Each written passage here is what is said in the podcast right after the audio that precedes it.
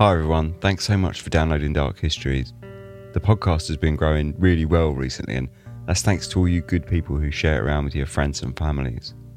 Before we start, I just want to throw out a few ways that you can help to support the show throughout the growth and keep it sustainable. We have a Patreon, an Amazon book list, a Ko-fi, and an Audible affiliate link. So if you're interested in supporting, hopefully you can find a way to do so that suits you. All of the links for those various things can be found on the website over at darkhistories.com. And of course, just continuing to share it around with all your friends and families is a huge help. So thanks so much for all your help with that. Okay, let's get on with the show.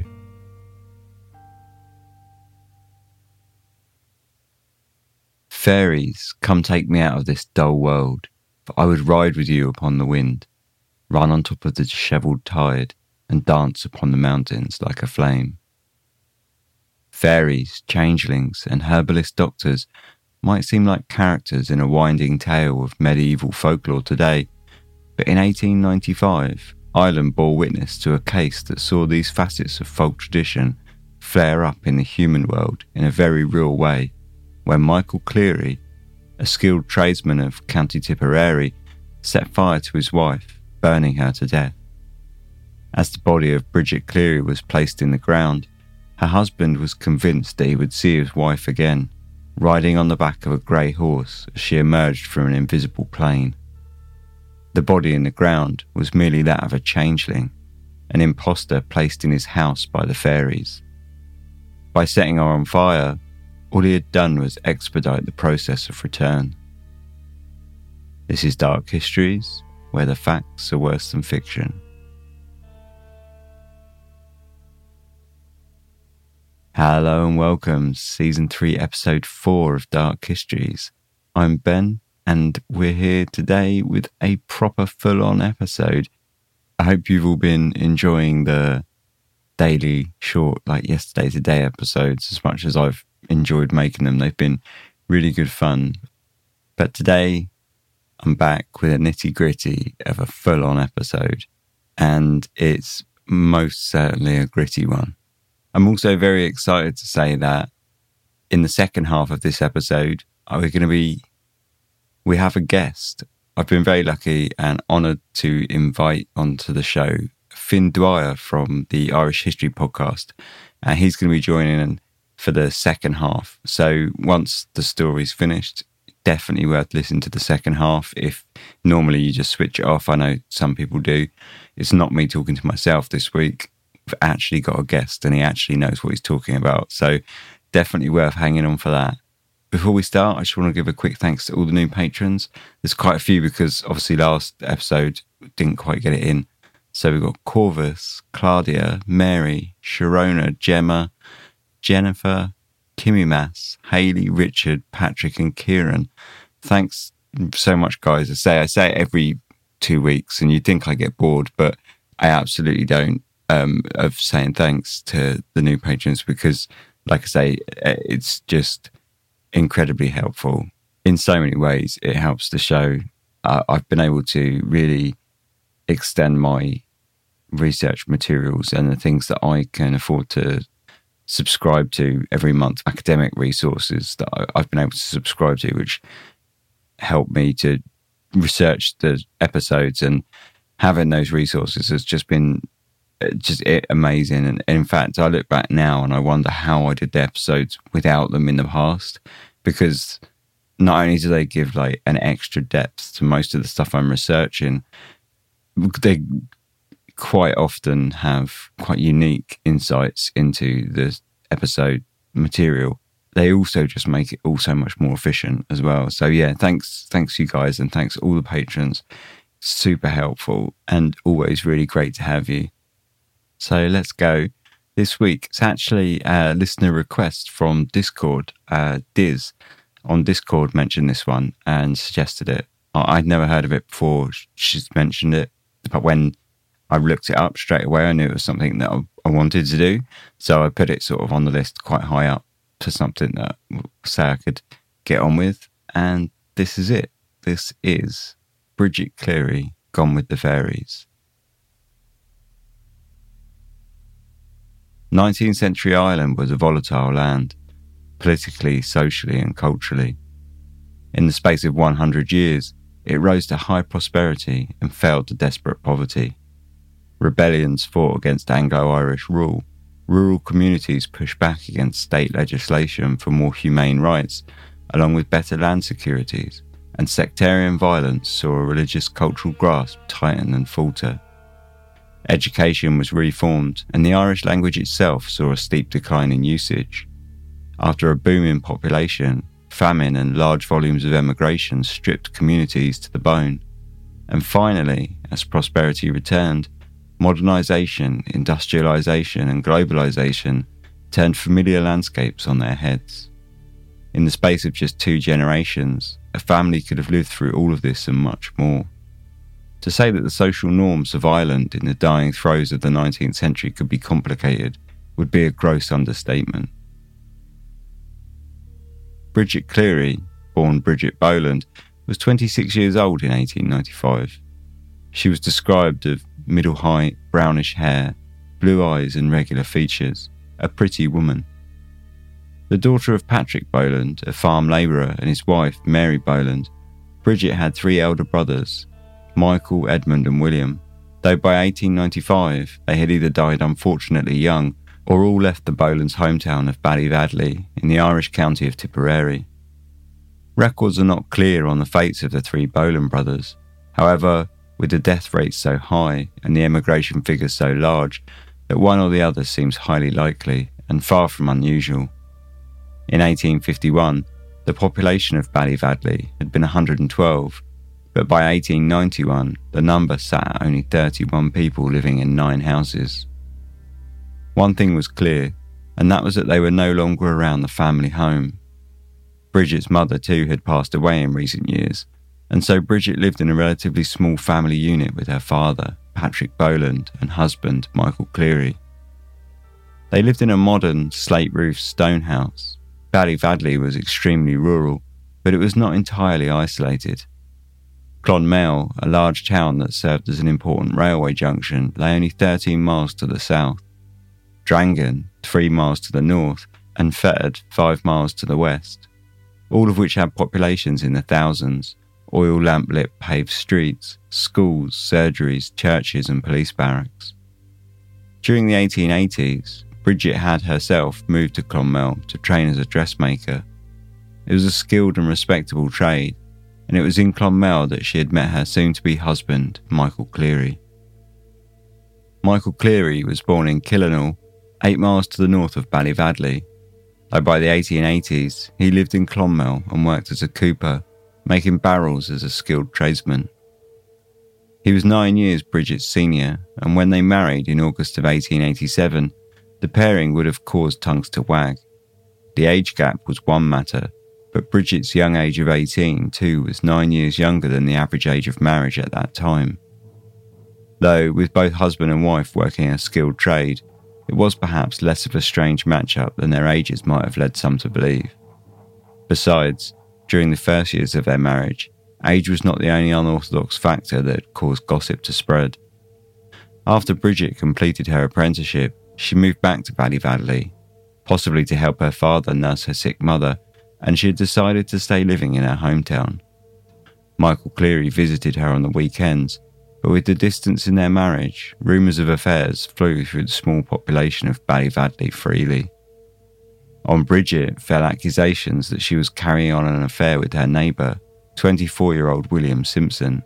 Simpson was a particularly unpopular man in the village of Ballyvadlea, given that he lived on land with his wife and two children that had been repossessed from a previously evicted tenant, tending to the land under employ of the landlord. Such men were known as emergency men.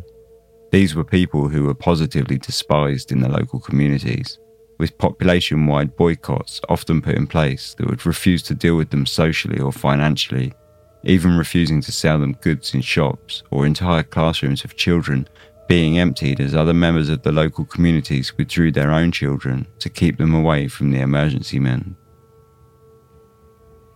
Michael Cleary fared little better and he too fell under suspicion of carrying on an affair in Clonmel.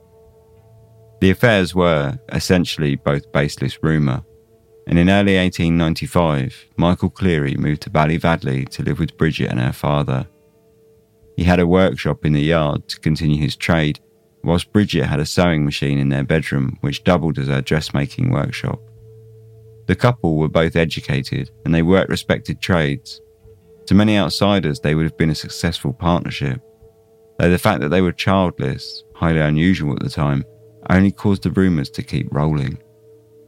Despite the rumours, there were voices that expressed no overt signs of unhappiness in the couple's daily goings on. Financially, the Cleary household would have been a step above their rural neighbours.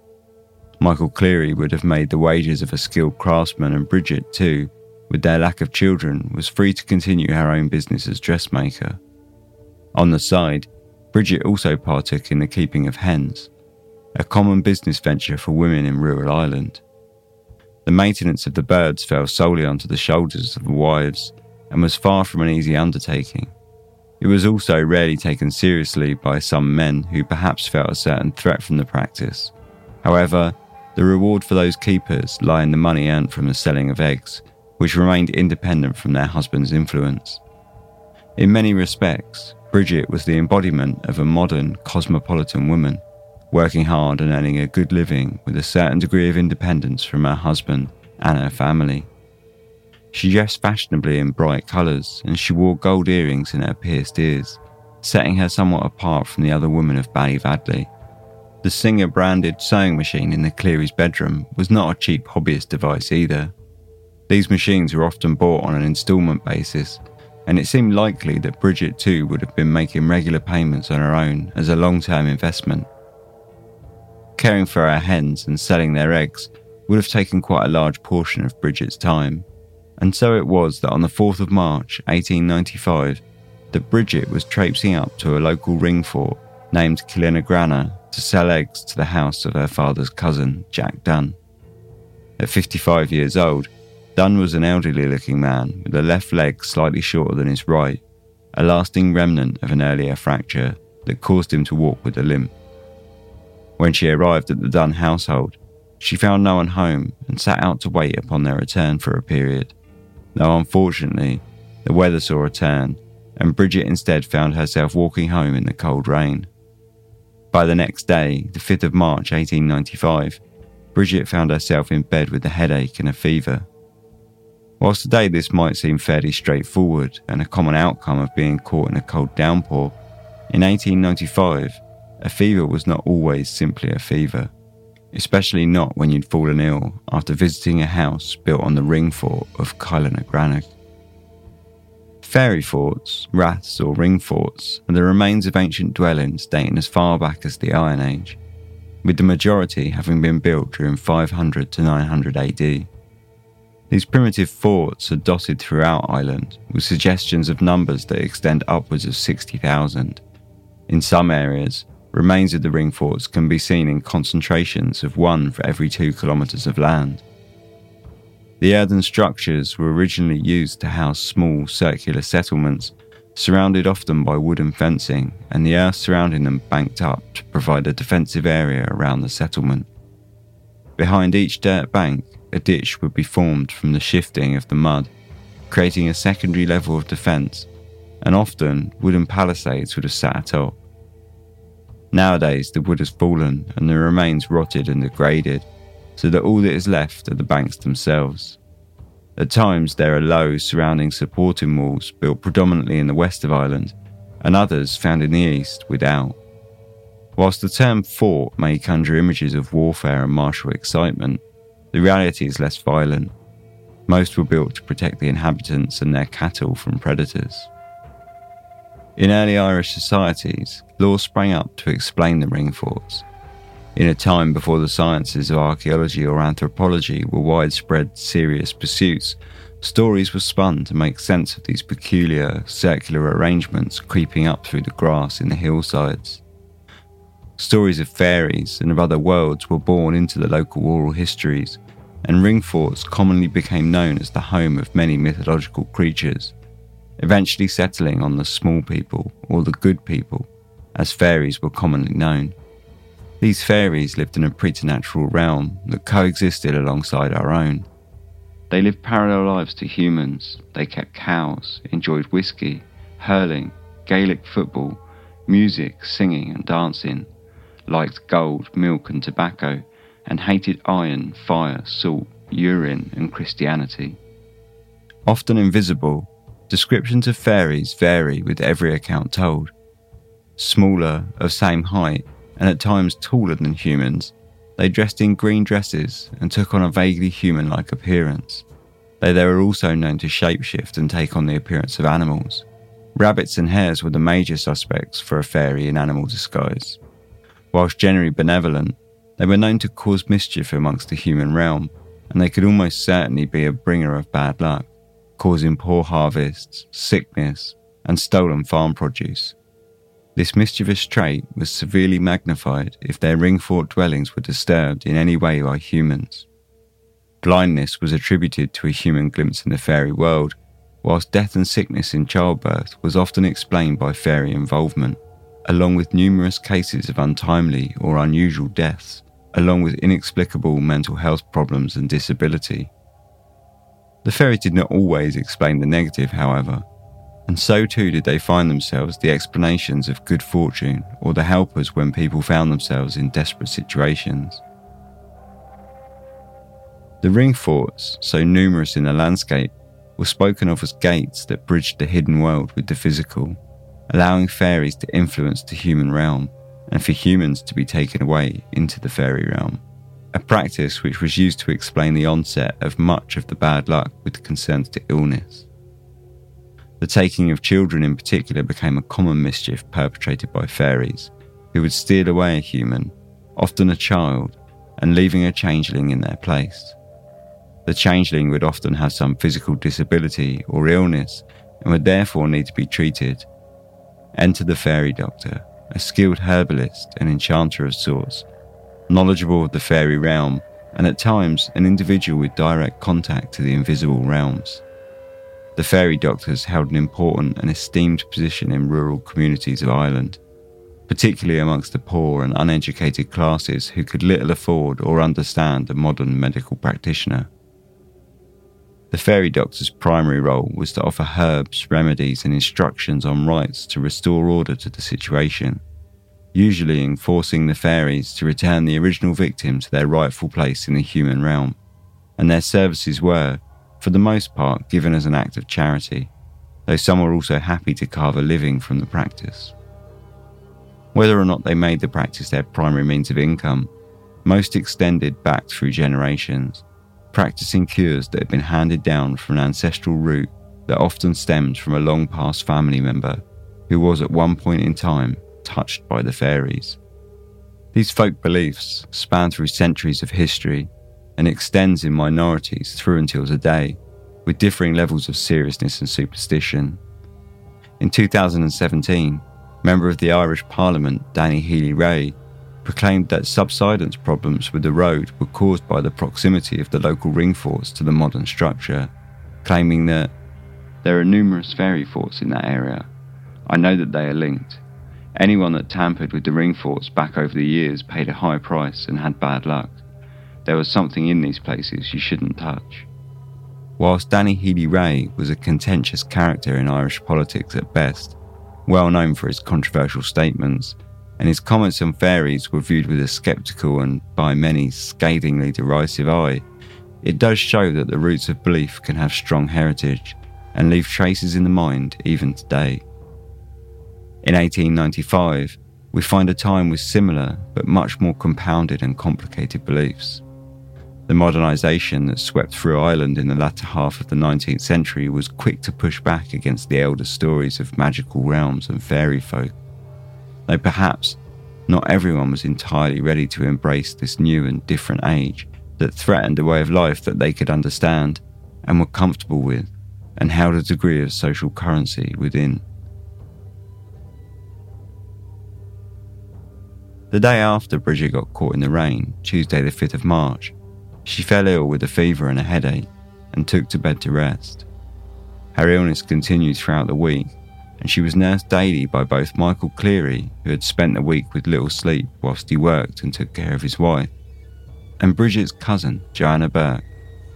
On Friday, Jack Dunn visited Bridget and Michael at their home and sowed a seed that would linger in the mind of Michael Cleary. As he approached Bridget, he exclaimed, That's not Bridgie Boland. He told Michael Cleary that the fairies had visited Bridget and that the proof was in the fact that one of her legs was shorter than the other. Whether or not this was a serious comment on behalf of Dunn is unknown. Had he simply been implying that Bridget was not herself due to the illness, or had he meant that quite literally the woman in the bed was not the original Bridget? As the events unfold, it does seem likely that what he said was meant in the literal. But regardless of his intentions, his comments bored deep into Michael Cleary's mind and began to fester. By Saturday the 9th, with still little improvement in her condition, Bridget's father, Patrick Boland, walked the five miles to Fethard to fetch the doctor for a house visit. Dr. William Crean, however, was a busy man and one who was prone to drink. He failed to visit the Clearys, and so, on Monday the 11th, this time Michael walked to Fethard to attempt to rouse the doctor in the hope he might get the picture and realised that the Clearys weren't going to leave him in peace until he had done his duty. Despite this persistence, the doctor still did not show, and so on Wednesday, Michael Cleary left his house at 5am to walk to Fethard once again. This time, the doctor did get the message, and he promised to visit Bridget that afternoon.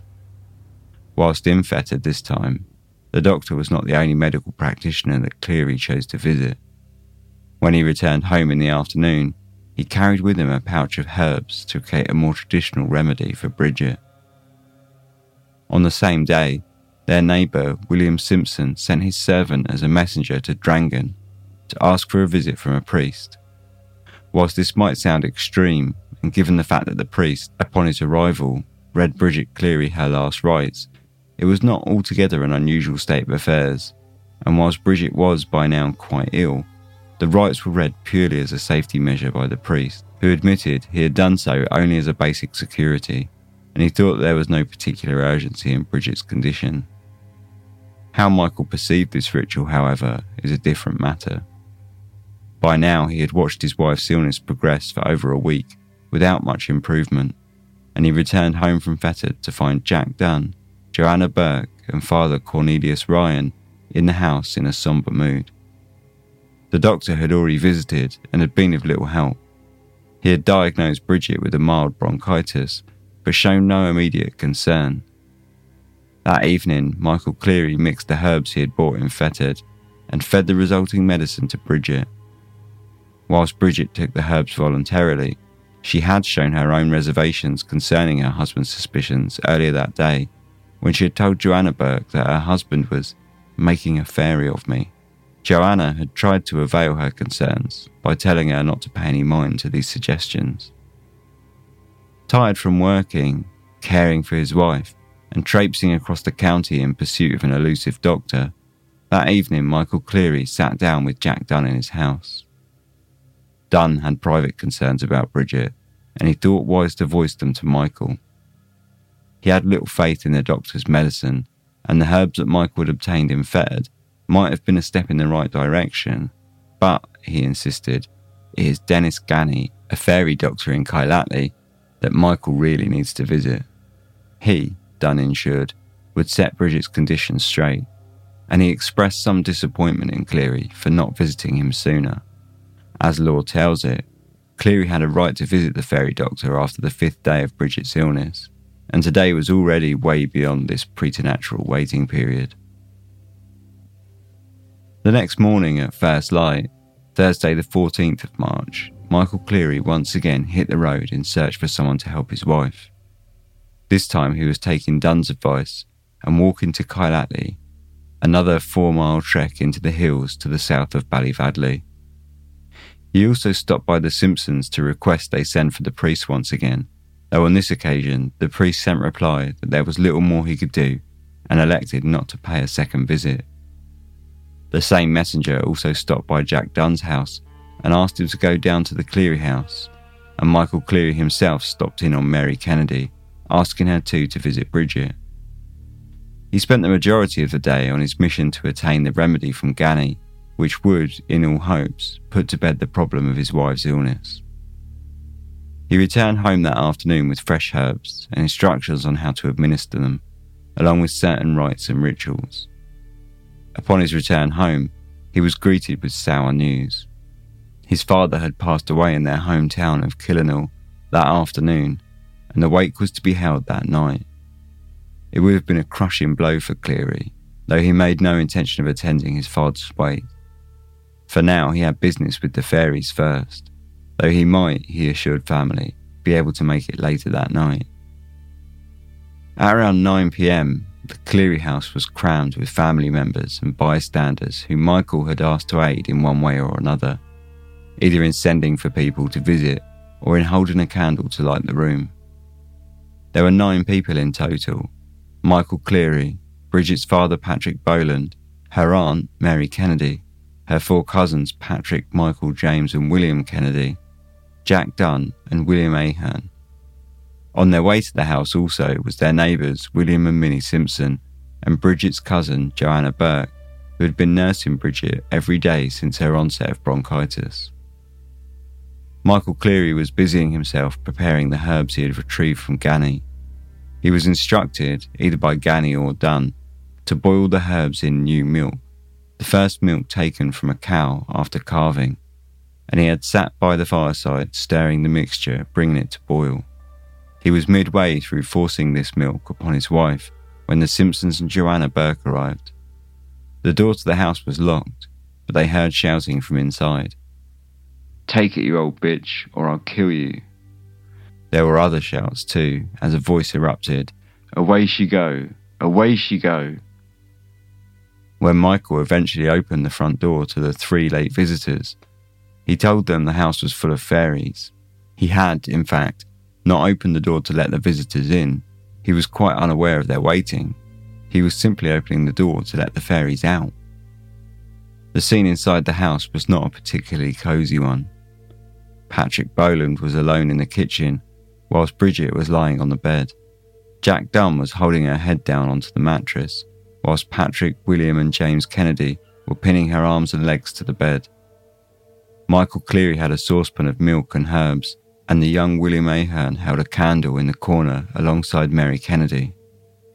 Michael Cleary continued to attempt to feed his wife the milk, screaming at her to answer in the name of God if she was Bridget Boland, the wife of Michael Cleary. Bridget, for her part, protested, screaming back that the milk was bitter and attempting to resist drinking it. This was the third time that evening that the milk and herbs had been forced upon Bridget. Another threatening part of the ritual had been to threaten her with fire by brandishing a red hot poker heated on the fireplace and pushing it towards her face. Fire was a known bane of the fairies. Likewise, a foul concoction of urine and hen's excrement had similar banishing qualities, and as such, Cleary and Dunn had mixed up a further saucepan of this awful making and tossed it over Bridget's face on several occasions. The reports of this differ slightly, and some say it may have been water and wine, though it seems likely that that may well have been purely wishful thinking as several witnesses named it as a noxious fluid. As all of this took place, the people in the room clapped their hands together and shouted, Away with you! Come home, Bridget Boland, in the name of God. Jack Dunn threatened loudly to make down a good fire and we will make her answer. All the while, Bridget lay in bed screaming. The situation was desperate. If the men's questions were not answered to their satisfaction by midnight, the real Bridget Boland would be lost to the fairies forever. And so, at 11:30 p.m., in a last-ditch effort, they carried her to the fireplace and threatened her with the heat of the flames. Again, they screamed at her to tell them that she was Bridget Boland. Bridget screamed back that she was, and after 10 minutes, the men carried her back to the bed. Finally, after several hours, the horrific ordeal was done. Midnight passed, and the men relaxed, apparently satisfied that the whole thing had been a success. Bridget lay in the bed, moaning to herself and speaking in confused strings about returning home. Mary Kennedy and Joanna Burke fixed her clothing and redressed her in a fresh nightgown, and after, the men gathered around the bed again Michael Cleary asked Bridget if she recognised the men in the room, and one by one she told him that she did. Satisfied with the night's proceedings, the men stayed a while longer, and then the four Kennedy brothers left to attend Michael Cleary's father's wake. Cleary himself did not go, though he asked them to send a message to his mother that he had his wife back from the fairies. On the 15th, the morning after the terrible night of the fairy ritual in the Cleary's house, Michael Cleary went once again to visit Father Ryan. He asked him once again to visit his wife. He was sure that the house was full of evil spirits, and he wanted it to be cleansed with a mass. The priest followed him home on horseback, and upon his arrival said mass and gave Bridget a holy communion. According to Father Ryan, Bridget appeared more nervous and excited but notwithstanding her wild and excited looks, her conversations were coherent and intelligent. As he left the Clearys, Father Ryan asked Michael Cleary if he had been giving Bridget the doctor's medicine, to which he was told, in no uncertain terms, that the Clearys had little faith in the doctor and that people had their own remedies for dealing with these situations. That evening saw more visitors to the Cleary household, Local men Tom Smith and Davy Hogan, along with Joanna Burke, were over for the afternoon, and so, now with her physical condition slowly returning, Bridget got up and dressed for the first time in 11 days. That night, Joanna's brother Patrick, James, and William arrived back from Michael Cleary's father's wake and visited the Clearys. The neighbours Smith and Hogan had left, but Joanna Burke Patrick Boland, Mary Kennedy, and four of her children and granddaughter all remained stuffed into the kitchen. They sat down a little before midnight to take tea, which Joanna Burke had prepared. The men expressed their happiness to see Bridget up and dressed, and as they drank tea, Michael Cleary served Bridget three pieces of bread and jam. Bridget ate the first two, however, when she refused the third, things took a dramatic shift. Michael Cleary threatened her again. He yelled at Bridget, exclaiming that if she would not eat it, he would put her down. He began repeating the same questions from the ritual, asking her if she was Bridget Boland. He threw her to the ground and he stuffed the bread into her mouth, commanding her to swallow it. Bridget whimpered in response, apparently telling her husband to give her a chance. In response, he stripped her clothing down to her chemise placed his knee on her chest, and took a piece of wood from the fireplace, threatening Bridget with the red hot embers and suggesting he would shove it down her throat. In his toing and throwing with the burning wood, embers fell upon Bridget, and in a flash of flame, her chemise ignited. As she lay on the floor, Bridget's body burned. Michael Cleary stood back from the burning Bridget, and picking up the paraffin lamp, he threw the flammable oil all over her body. Patrick and James Kennedy, who had been sleeping in another room, woke up and walked into the kitchen, along with Mary Kennedy, who had also been asleep in another room. As they made their way into the kitchen, James Kennedy exclaimed to Michael Cleary, Don't burn your wife. She's not my wife. She's an old deceiver sent in place of my wife. She's after deceiving me for the last seven or eight days, and deceiving the priest today too, but she won't deceive anyone anymore. As I beginned it with her, I will finish it with her. You'll soon see her go up the chimney. Cleary had locked the door to the house, and some of the men made to leave. Cleary took out a knife and told them that none would leave until he got his wife back. As the group removed themselves from the kitchen, leaving Michael Cleary throwing more lamp oil on his wife's burning body, they shut themselves in the bedrooms. Michael Cleary left, locking the door behind him and upon returning around an hour later, enlisted Patrick Kennedy to help him to bury Bridget's body. The ordeal was over as far as he was concerned. He had burned the fairy from his household, tearing out the heart of the problem. All that was left for him to do now was to visit Kyla Fairy Fort and wait for the return of his real wife riding a grey horse. If he cut her free from the saddle, he could, he told them, return home with his wife, and the problems were over. For the next two days and nights, Michael Cleary went with Jack Dunn to the ring fort to await his wife's return.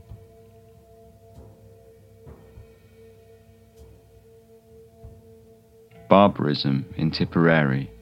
Horrible scene of superstition and barbarity. A sick woman tortured as a witch.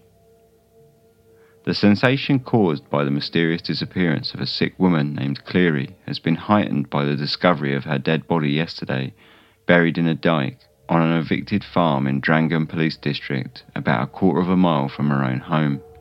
She was just a week missing, and the police and others were searching for her vainly all the time until yesterday, when a police constable found her body buried about two feet in the boggy bottom of the dike, her only covering being a chemise and some bags. On turning the body, it was found that one side was dreadfully burned from the face down to the legs. The police took charge of the remains at once, but left them, as found, in the custody of the special guard all night. After the discovery of the body, a woman named Burke, who had been caring for Mrs. Cleary while sick, was taken into custody by the police. In the days between Bridget's death and the discovery of her body, police had already rounded up and kept in custody 10 of the 11 that they would eventually hold. Joanna Burke had gone to the police, though she had not told the full story, only that Bridget Cleary was missing. So too had William Simpson given a testimony to that which he had witnessed on the 14th of the brutal fairy ritual. Michael Cleary, Patrick Boland, Jack Dunn, Michael Patrick, James William and Mary Kennedy, William Ahern and Denis Ganey were all taken into custody, charged with having ill treated Bridget and causing her actual bodily harm. The 11th, Joanna Burke, completed the set shortly after the discovery of Bridget buried in the field. Before the body was discovered, the ten accused were taken to stand before the magistrates' court in Clonmel Town Hall. When invited to ask the inspector any questions related to their charge, Cleary only stated, All I have to say is that I would not ill treat my wife. Mr. Casey, that is not a question, but a statement. Have you any question to put to the district inspector? Cleary replied that he had not and was further understood to say that it was he who had gone for the man Denis Ganey. Patrick Boland, father of Bridget Cleary, was next asked a similar question, and he said, I don't know. I have nothing to say about my daughter. None of the others that took the stand felt they had anything to ask, although Michael Kennedy did ask why he was detained, given that he had only spent 10 minutes in the house. I did not wish to do her any harm, he said. Denis Ganey, however, was adamant the affair had little to do with him at all. Did he see me? Does he say that I assisted in doing away with the woman? A statement from Michael Cleary was then read aloud at the court. I believe that the ill treatment which Bridget Cleary was subjected to was in administrating herbs prepared for her by Denis Ganey, and that it was by his instructions that she was ill treated. Again, Ganey objected. Did he hear me? Does he swear that I instructed the people to do so? What grounds has he for charging me? What grounds has he for believing that I gave instructions? When did he see or hear of me being there? Or was I there at all? Despite his remonstrations, the application to hold all of the accused in custody until Bridget was found was successful. Though all confessed only that Bridget was last seen on Friday night, strong and dressed before she went away. All the male prisoners were kept in a cell in Clonmel, whilst the female prisoners were sent by train to a women's prison in Limerick.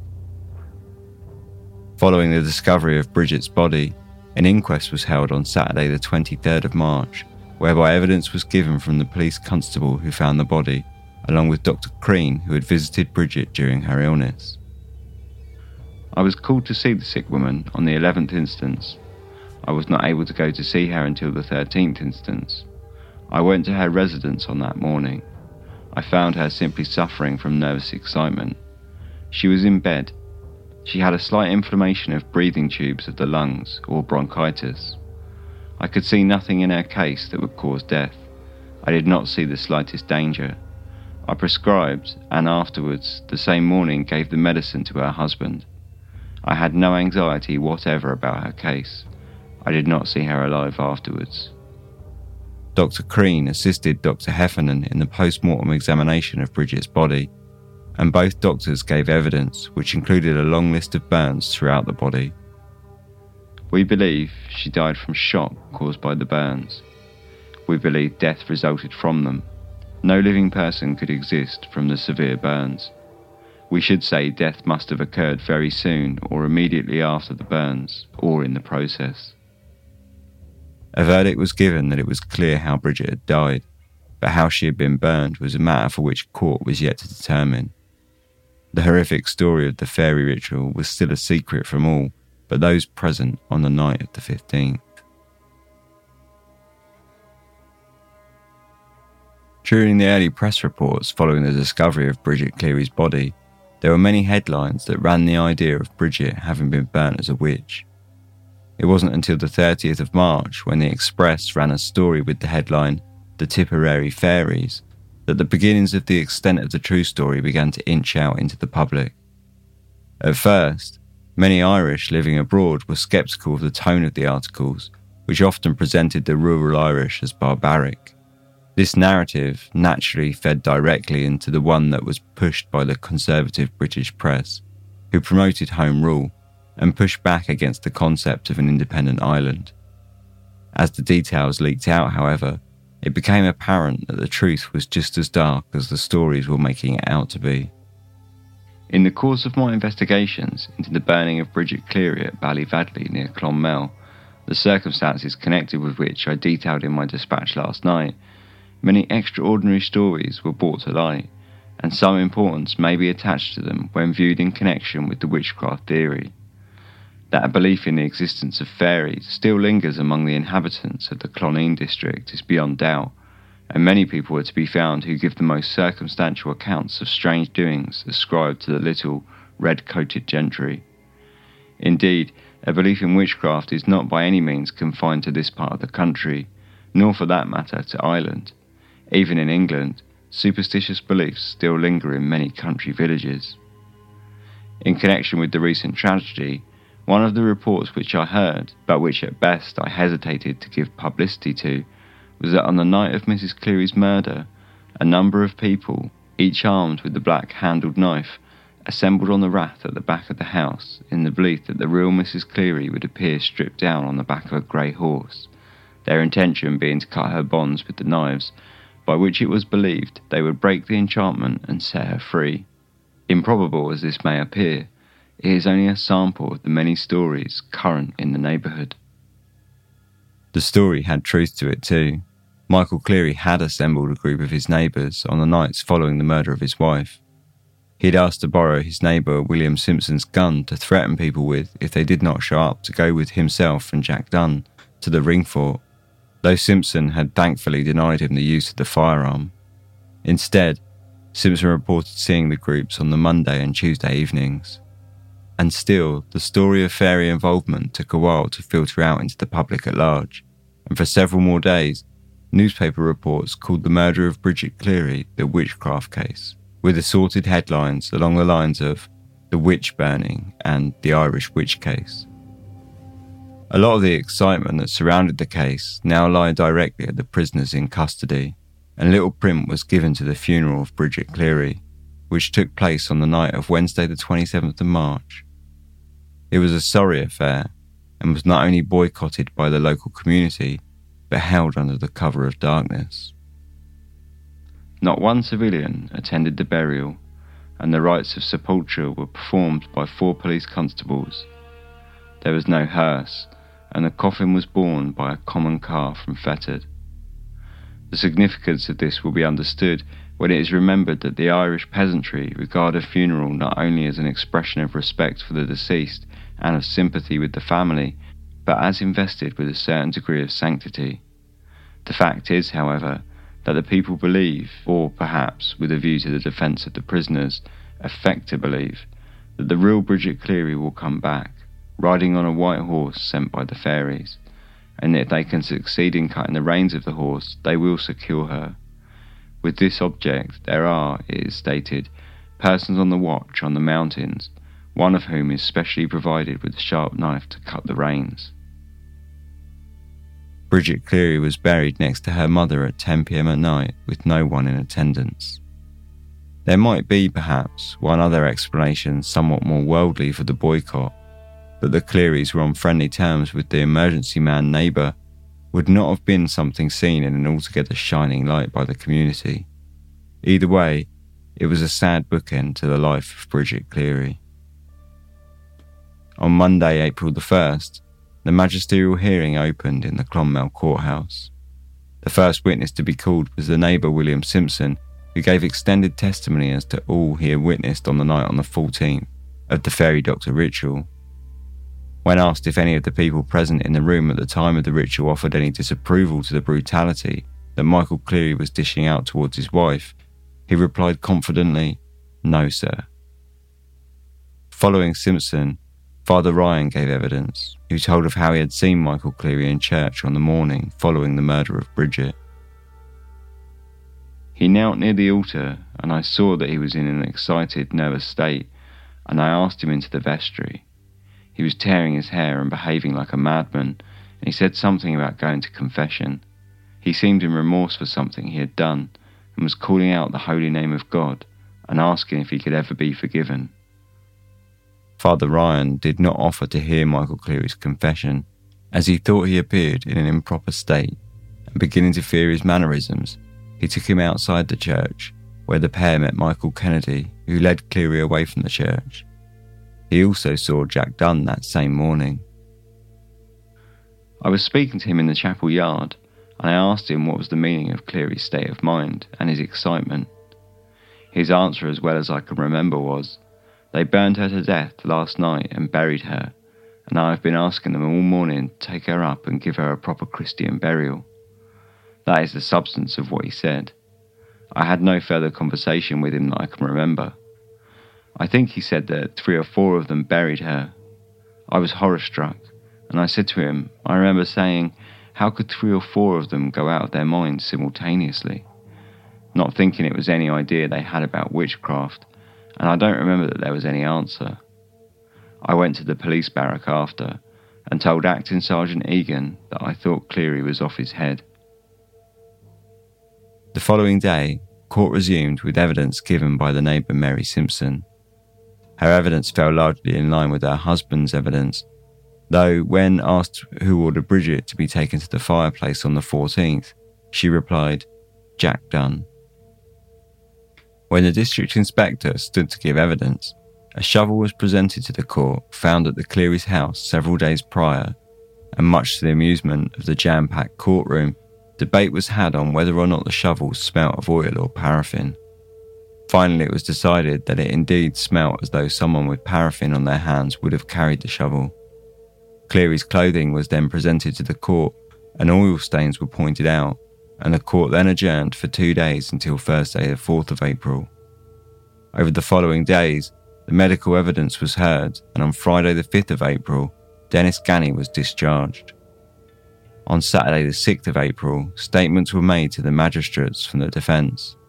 Jack Dunn made no short time in distancing himself from the whole affair, admitting to being present, but conveniently removing himself from any tales of fairies or suggestions for remedies.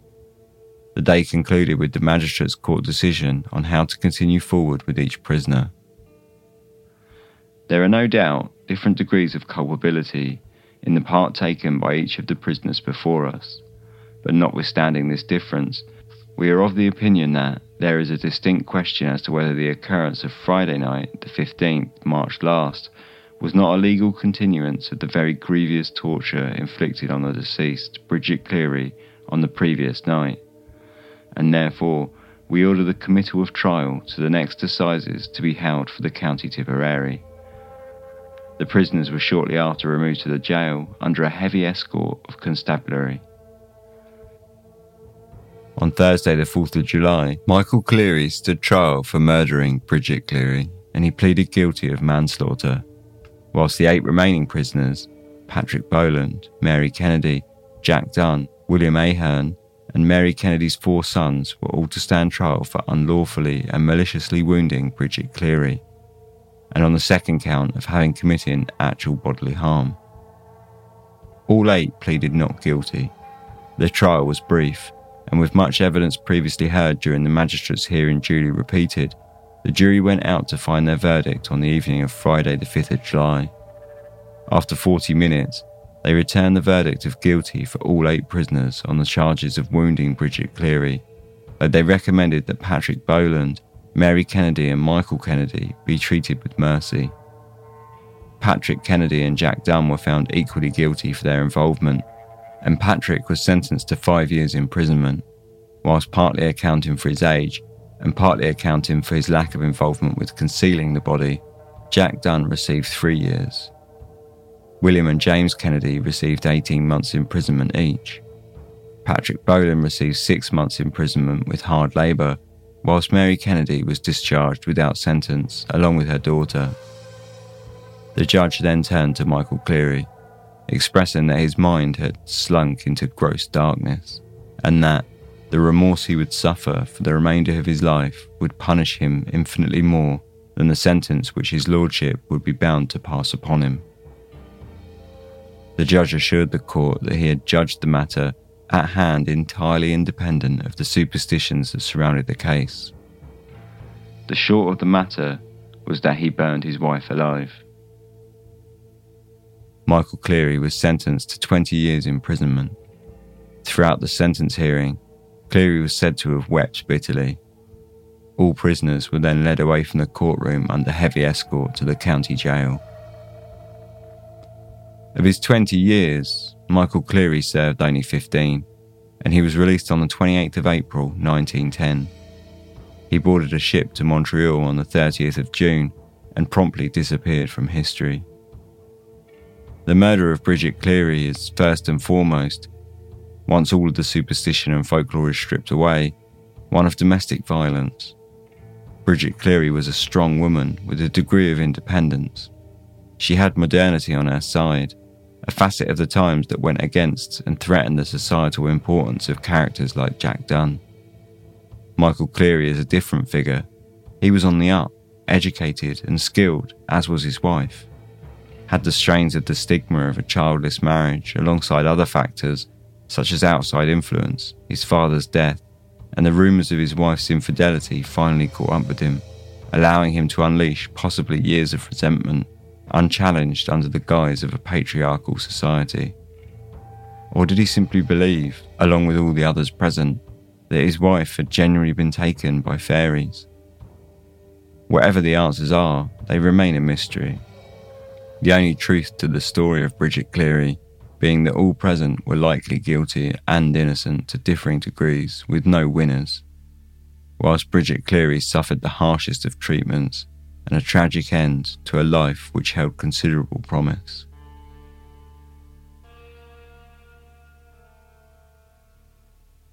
Like I said, that is a gritty one this week.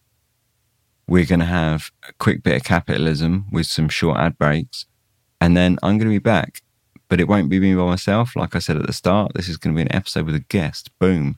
We're going to have Fin Dwyer on. Forbidden history, grisly ghosts, monstrous cryptids, and harrowing folklore dominate Japan's history and culture. Mysterious Japan is a bi weekly podcast presenting these spine chilling horror stories, urban legends, and unbelievable histories in a campfire story format.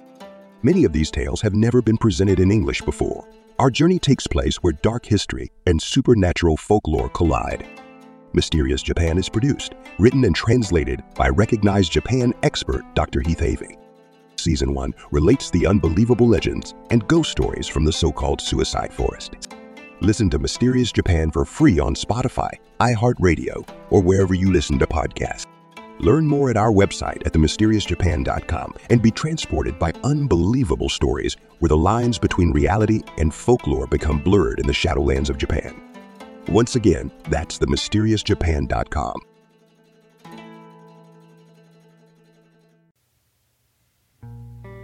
As mentioned at the start of the show, Dark Histories is an official affiliate with Audible, which is really great I'm actually a member of Audible myself, so I'm really glad to bring in an advertiser that, you know, I actually do rate.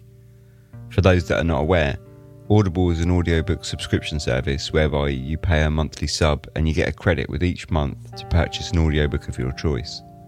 When you cancel your subscription, You get to keep all your previously purchased books, which you can access across devices from Mac, Windows, Android, and iOS, and they all stay synced up with one another. If this all sounds like something you might be interested in, hop over to audible.com forward slash dark histories and you can find a special offer. Sign up for a free month, including your first credit, to purchase an audiobook of your choice. If at the end of the month you decide that it's not for you, you can cancel, not pay a penny, and you get to keep the audiobook from your trial, so it's literally a win win. Thanks very much for suffering through my spiel, and once again, if it does appeal, head over to audible.com forward slash dark histories, or you can find the link on the support page of darkhistories.com. Cheers. Ads are a pain in the butt, right? Of course, you can hit that 30 second skip button, and that's all cool, but a much cooler way of skipping the ads is to sign up to the Dark Histories Patreon. You get a bunch of different benefits for doing so, including ad free shows, access to early release episodes, full back catalogue of bonus episodes, including the live stream archive and all the other bonus content. You get access to all my research notes for each episode, and you get the added bonus that you're actually a part of the show, helping to keep it independent and sustainable from as little as $1 a month. So if you think that might be something you might be interested in doing, hop over to darkhistories.com and you'll find the support page with all the details to get involved. Thanks very much for not skipping this and giving my hard sell a listen. Let's get back to the show.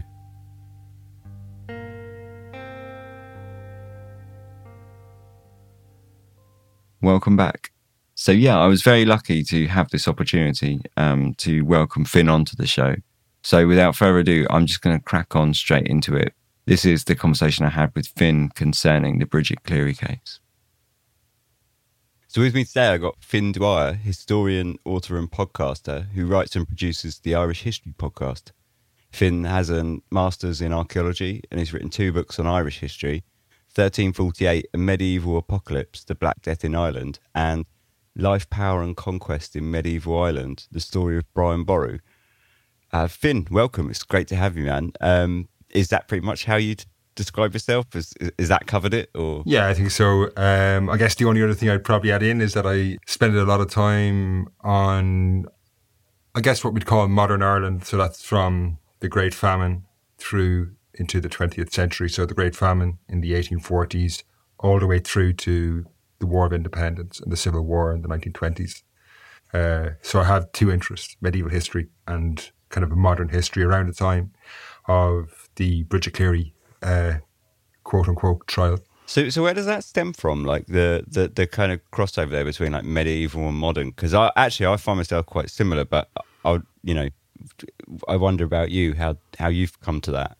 I think I would have always been interested in modern history, and I think particularly in Ireland, modern history probably plays a uh, bigger role in day to day life, maybe than in other countries. That like there would be maybe um, a lot of towns would have a, uh, marking. Like when I was growing up, there would have been events maybe to commemorate the 1798 rebellion, just as an example. And then later on, I became more interested in medieval history, but I guess that's the one that would have taken a bit of graft to develop an interest in because you don't encounter that on very much. You have to go off and do research uh, to engage with medieval history. Whereas I think maybe modern history in Ireland, there's a popular narrative that exists anyway that would pique an interest, and then from there, I would have pursued that. Um, I guess so. There is a, there is quite a difference, I think, in how you get involved in in, in those quite disparate parts of history. Yeah, for sure. I mean, especially with even modern history, when even if you're only going back sort of like one, two hundred years, you always feel like there's something that you can get a hold of yourself and, and relate to. But when you get back to medieval history, it's almost like, I mean, it is an entirely different world, isn't it, in a lot of respects? You, it's really, there's very little, or I find personally, there's very little you can actually get a grasp on and, and understand from like a relatable level. Yeah, for sure. I think that is, I think a great starting point, certainly with medieval history, is that uh, there's so much about that world that we just don't understand and can't understand because of the world that we live in and a lot of the premises that we uh, approach life from, say, very basic thing like religion. Like, whereas nearly everyone in the uh, late Middle Ages uh, fervently believed in the ideas of religion um, they couldn't envisage the concept of a secular world. Whereas we, obviously, even if you are religious, will probably on some level understand the difference between the secular and the religious. That's just one example, but I, I think you're totally bang on there that like you can't, like approaching medieval history is like, you really are. It's like looking onto, you know, that thing of a, that, that famous uh, quote, it's a distant shore, they do things differently there. And I think that's very true like there's only so much that we can really understand about that world. That's obviously that's what pulls you in as well, isn't it? It's just the fact that it is so like exotic and uh, exotic and is perhaps not the best word because a lot of it's quite bleak, but it is so different, isn't it? Isn't it's so it? different. It's so so different that you won't.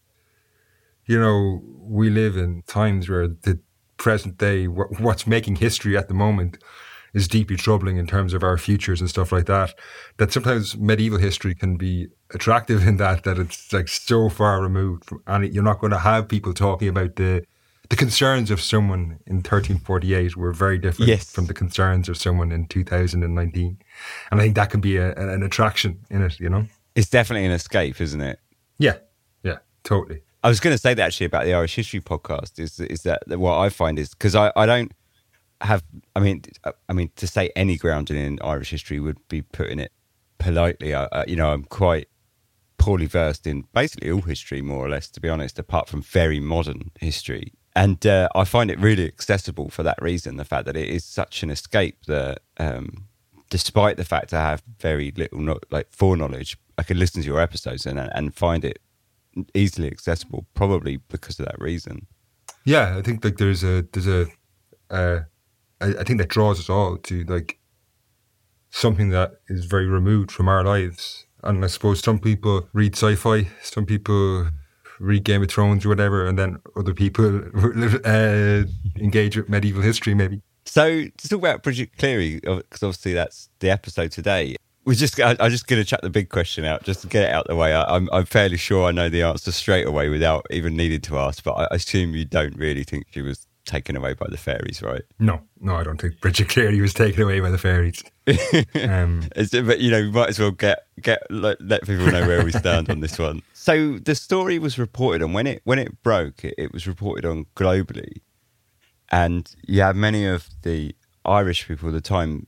They sort of viewed it with an eye of suspicion uh, because if obviously the Tory press were promoting like the Home Rule, and there was a lot of sort of bias and racism against the Irish there.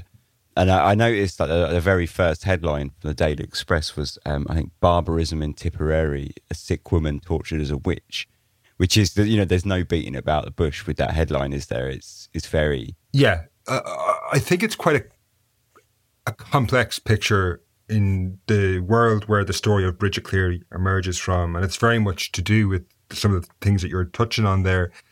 Um, but Ireland, I guess, at the time it's very difficult to say this is what Ireland looked like in the 1890s. There's very different parts of the country in terms of Ireland is a relatively small island, but if you moved around, you would encounter very, very different uh, societies almost or communities, um, much more so than if you travelled around Ireland today. Um, for example, I'm making a podcast at the moment about a woman called Peig Sayers who would have been a contemporary of Bridget Cleary. They never knew each other or anything like that, but they lived around the same time. Um, Peig Sayers was born in 1872, but she was born in a place called Dunquin in West Kerry. And if you'd gone to Dunquin in the 1890s, it was an extraordinarily remote place where people only spoke Irish um, and understood the world in, in, in very, very different terms than, say, someone in Dublin. So if you'd gone to Dublin, the differences between Dublin and London might be far less than Dublin and the west of Ireland. Obviously, in terms of politics, there are, but even politically, while there most people or the, the, the most popular or well understood, and when I say popular, I, I just mean a well known narrative of Irish history in the late 19th and early 20th century would focus on the nationalist and republican movement that would go on to achieve independence in the 1920s or partial independence in the 1920s there was a significant minority of unionists in the country. These are people who wanted to remain part of the United Kingdom. Essentially, I suppose that's why we had a war over it, because if everyone wanted to leave, there wouldn't have been a war. I guess what I'm getting at though, in terms of the story of Bridget Cleary, it's not just in places like London. In Dublin, you would have had people looking down on rural Tipperary. And I guess if we looked at West Kerry and the really remote communities out in the West Coast, somewhere like Tipperary maybe is in the middle. It's a rural part of the country, but Bridget Cleary does not live in a really remote community. It is, say, rural Tipperary. And there had been a narrative about rural Ireland in the British press um, that, and you would find it in some Dublin newspapers as well, about people being barbarous. The idea that these people are almost savage and that they have to be tamed. And obviously, this is part of the narrative of empire that people need to be tamed and that it's people coming from England essentially and maybe Scotland and Wales, where generally speaking, England will need to come in and show these people the path to civilization. And that's what these headlines uh, draw on. And these aren't the first time. This had existed right through the 19th century and long before it had really come to prominence, say, uh, particularly during the famine and things like that, where this idea that Ireland is problematic and the problems are about, it's not just about Bridget Cleary, it's about broader Irish society. But I guess what I'm trying to get at is that it's a much more complex thing than saying Irish society is this or that. Irish society was in Dublin was like very cosmopolitan. Uh, Dublin was a large city. It was a bit. It was in decline at the time, but um, that's a, a, separate issue. Um, I guess what I'm trying to say is that there, if you'd gone to Dublin, gone to Tipperary, and gone to Kerry, you would have found very different Ireland as such. Right. Uh, her particular town was quite small, wasn't it? But she had towns around her that were quite large. Like it was sandwiched in between, like a couple of quite large. Yeah, exactly. Ballyvadlea, where uh, uh, of Cleary was from, is rural, but like you say, there are very large, well, not very large, there are substantial towns in the surrounding area. Waterford City, which would have had a population of tens of thousands, isn't that far away. Carrick-on-Suir is very nearby. Cahir, Cashel, substantial towns where like your population of several thousand people are all very close to it. And on top of this, you have um, Tipperary in general is a relatively densely populated part of the country. Um, not as densely populated as it would have been before the famine, but still, you know, you're talking about a population of several hundred thousand people living in the county. Now, it's a very big county, but you're not. That said, I suppose Bridget does live in a rural community, and no different to anywhere in England, Wales, Scotland, or wherever your listeners are, are tuning into this from. You can have, I guess, rural communities that are close to big enough urban areas that have those kind of community links, and that's very important in this story. These tight knit communities and people who transgress uh, perceived, um, I suppose, perceived norms might be a better way of saying it. Um, but yeah, uh, it is a rural area, but it's not far from substantial enough towns. Uh, is, is that a bit like, and it reminds me of when I did the um, Spring Heel Jack episode, and I was looking up in the papers then. Oh yeah, yeah. And even the difference between like central London and the suburbs of London was ginormous in terms of their belief systems and things like that. And and these are towns yeah. on the just on the periphery of you know sort of central London, and they had completely different, you know, almost sort of generations apart belief systems it was I found quite fascinating. Was something I wasn't really aware of, but um, but it just sort of plays into that, doesn't it? That you can have these kind of rural um, areas that are sort of have these uh, elder belief systems right nestled right alongside quite modern cosmopolitan cities. I think what a lot of it about what a lot of it is about is where you've got this collision going on in the late 19th century about two different ways the world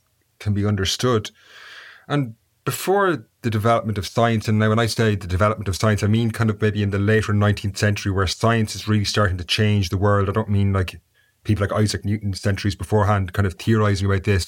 By the late 19th century, science is really starting to have an impact on how people not only uh, understand the world, but how they live their daily lives. And then this is coming into a set of beliefs that uh, to us today sound absolutely crazy, but if you look at it in the understanding of, say, people who lived in rural Ireland in the early 19th century and to an extent in the mid 19th century, where there was very little medicine, the government did almost nothing for the people, the poor could not get access to medical care.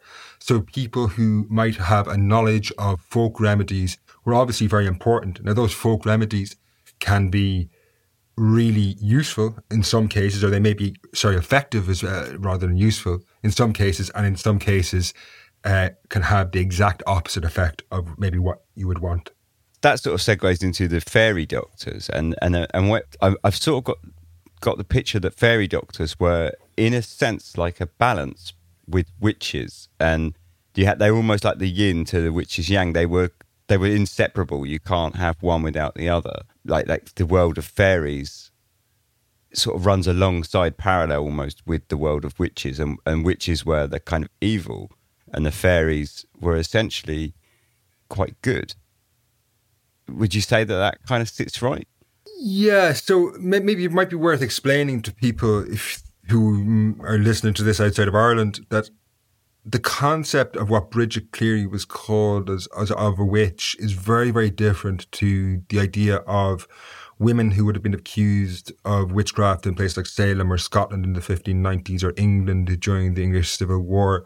The kind of logic or thought process behind why these people should be charged or accused of witchcraft or called a witch, even though Bridget Cleary was somewhat different, comes from very different places. So in Ireland, it stretches way back into pre-Christian ideas on the island that would have existed uh, long before Christianity ever arrived in Ireland in the fifth century, whereas trials like Salem have their roots in a change and kind of in Christian teachings in the early 14th century, and they have very, very different origins. Now, we can say that maybe um, misogyny, obviously, is a, there's lots of common threads between the two, but the logic, or that's a really odd word to use in a case like this, but the thought process behind them has very different roots.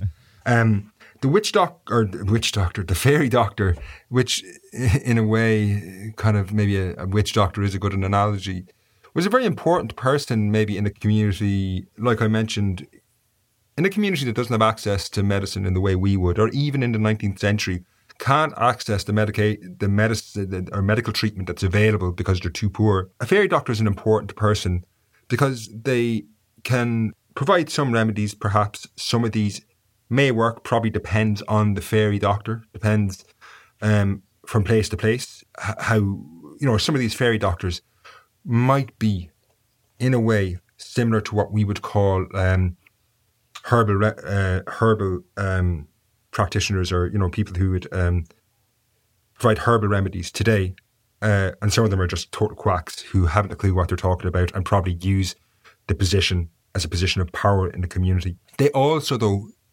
do explain the difficulties and harshness of the world in the late 19th or in the 19th century and before. So they can explain things if people disappear. They can explain mental illness, things like that, that people can't understand but they can say, oh, well, the fairies have, you know, taken your child and they've put a changeling in its place, or that Bridget Cleary, that's not Bridget Cleary because the real Bridget Cleary isn't like that. Now, we don't know what's wrong with her, so we're going to say that the fairies have taken her. How much people believe this uh, is very difficult to know. Some people clearly do because they clearly they killed a woman over this in, in this case. Other people, it's probably a bit of I can give you a good example. When I was a child, this is in the 1980s, uh, I had warts on my hands. And I was brought to a woman who kind of said a prayer over them and then rubbed bacon fat onto them, right? Now, I don't know how much, like my family were Catholics. Um, and that's clearly, there's a bit of Catholicism thrown in there and a bit of much older ideas. That woman wasn't a fairy doctor, but she was a faith healer of some kind, I guess. I'm not sure how much my family really believed in that, but it would have been, sure, it's worth a shot. And I think it would have been the same for some people in the late 19th century. It's like, yeah, I'll try some of this. Now, and it should be said, most of the activities of fairy doctors don't end up in mm. death. They don't end up in harm. They're probably harmless in pretty much every way that they don't yeah. make you better. They don't probably don't make you worse. It Might taste a bit unpleasant and then some of them can be lethal. I would say like some of these people who do this though are quacks. They have no idea what they're talking about, but it is a, a powerful position in some communities. When I was reading about them, I was reading that you know essentially they were sort of charity and they they never accepted money because if they did that would actually lessen the charm and yeah they offered advice to the community and think uh, I read as uh, William Yeats wrote um, that it's never worse than mischievous. They said that you know, um, and no one's ever seen them in a rage nor heard any angry voice from their lips. So it's like you get this kind of picture of a quite benevolent, sort of helpful member of the community that's probably quite important and Yeah, serves a really kind of important purpose um, in that community. That that's for good, essentially. For sure. And some of these people were probably quite skilled. I'm sure in some communities, some of these people who would have been taught by their parents or, you know, some other person in the community, you know, they would have known, you know, certain herbal remedies. Like it's not going to fix or cure cancer or something, but, you know, certain ailments it will help with, you know, maybe with skin diseases, things like that. Um, so there are some of these people, like you say, are they're probably quite positive, important people. But at the late 19th century, medicine and public medicine is starting to emerge. People can afford doctors, like in, in the case of Bridget Cleary, there's a doctor involved. Whereas if you look at the statistics before the famine, say, for example, you can have in some cases up to 10, 20,000 people dependent on one doctor and they can't afford it. At the end of the 19th century, these ideas are really now coming under threat. And it's not just from science, it's also from the Catholic Church. And the history of the Catholic Church is actually important in this. Um, prior to the Great Famine of the 1840s, and I, I refer a lot to the Great Famine, and because it's probably the most important event in modern Irish history for, particularly for people like Bridget Cleary and that generation who grew up in the 1890s. This event stalked the society they lived in. Emigration was, Ireland was hemorrhaging people at this time, and it would have been a very important event. But also, it was a very important event because of its uh, the relationship of the Catholic Church to it. Previous to the famine, which began in 1845, um, the Catholic Church was not a very it was an influential organization in that 80% of the country would have identified as Catholic. The influence, though, of the Catholic hierarchy over the people was certainly less than it is uh, today, or sorry, less than it would have been in the 1950s. Then in 1849, a man comes back, John Paul Cullen, comes back from Rome and totally reorganizes the Catholic Church. And over the following 50 years, they extended this grip over society in Ireland. They get control of education. They had already a bit of this before the famine, but they were able to expand on it. Um, and they become the power of Irish society after the famine. They also are able to build on uh, survivor guilt and things like that that exist among the, the population. I'm actually going somewhere with all this. I'm not just on a big roundabout. They were opposed to people like fairy doctors because, for obvious reasons, their belief system is a one that predates Christianity. It's a really old system. It's not. They're also, to an extent, the the the Catholic priest is the uh, community leader as well as the spiritual leader, as well as often in some communities the political leader, and the fairy doctor is a bit of a threat to this. So on all sides, around the time Bridget Cleary, uh, the Bridget Cleary case emerges, is that you have these fairy doctors who are under threat um, from all sides. Um, now, that's just a general picture. Bridget Cleary herself is a threat, probably, maybe in this case, to the local fairy doctor because she's a powerful woman. And I think that's a very important part of this. And in a way, she probably res- represents modernity on some level. She started a business. Um, what probably singled them out, her and her husband, is also the fact that they don't have children, which is quite unusual. Um, you know, so there's a couple of things that separate them apart, and maybe how conscious the fairy doctor is of these things, we will never obviously know. But there are things we can hypothesize that he may well have felt this woman as a major threat to him. There's a couple of things in there that I, I would like to sort of get into. It. So we'll do with the kind of easier, sort of more generalized question first, if that's all right. If these beliefs were sort of under attack throughout sort of the church and modernization, sort of attacking it from both sides, um, how do you think it persisted so well? Like, uh, do you think it's just the, the just the fact that it was such an old belief that it's that the, these kind of folk beliefs kind of held sway still? Because that, that, I mean, that's an incredible feat of survival in a sense. Yeah, like I think uh, like these old habits die hard, and as I said, I was taken to someone in the 1980s who, on some level, played the role of a fairy doctor. Like I, it's a it's a different. That woman would not have believed in the fairies. but there are overlaps, is what I'm saying. So, like those traditions, and they still haven't completely died out. They play a very minor, minor, minor role, and I'm sure there's similar superstitions in parts of Britain that um, play a similar role. Like I wouldn't be uh, well versed in like the kind of folk traditions in England, but I'm sure in Britain. Um, but I'm sure there are some. You sort of see it with like folk revivals as well, don't you? I mean, even now, you know, this sort of Yeah. modern spiritualism is often like just sort of re sort of formatted old beliefs, you know, to that, that It is, and even like you know, you can see it. Like there was certainly a resurgence in. You see it around some of the New Age movements, um, where like people would return to places like Stonehenge, invoking older ideas. Maybe what's a bit different though, in what we're talking about is there's, there is actually a direct continuity over. They're not reinventing, and I, I have, I wouldn't in any way disparage people who take those ideas today. Um, it's as valid as any other, but maybe it is a bit different in the 19th century in these communities where you're talking about ideas that they have probably been practicing on one level or another with direct continuity back into the Iron Age. And that, that sort of answers the question, way, doesn't it? Because you have that direct continuity, and, and in a sense, that's that's validation in and of itself, isn't it? It's it's Yeah, it is. like I think that is it, and like you know, it reinforces the belief. like we talk about the power of Christianity maybe in Ireland just because it has existed for so long. Well, we're talking about something here that existed maybe a thousand years before Christianity came to Ireland, you Yeah. know, and it was never eradicated. There's this idea that Ireland became a really Christian country. It didn't. It adopted a lot of these ideas and merged them with existing Christian ideas, you know? Yeah, sure. Now, I suppose we have to sort of broach the characters in the story, and it, Yeah. we've got kind of the idea of this fairy doctor as being an important member of the community and probably quite um, positive. Just that the fairy doctor in this story, he clearly didn't know what he was doing anyway. Yeah, that's that's, Denis Ganey. Is it was the doctor, Yeah. right? Yeah, And I think you can say that he doesn't know what, like, he's not, like, like was he a bit of a chancer? I, I don't know. Like I, I would just be slow. Maybe it's just because of what actually lead, what what his actions lead to, um, and maybe like we could say that he didn't know. Like we don't. There's so much about this case we don't fully understand.